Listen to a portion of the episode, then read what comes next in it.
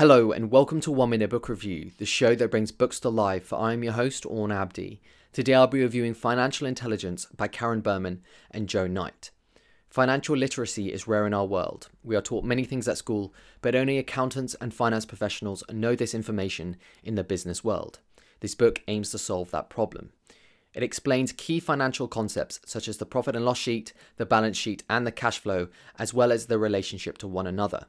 The topics are not too tough as the authors do not go into much detail, but for a beginner, it may take some time to understand.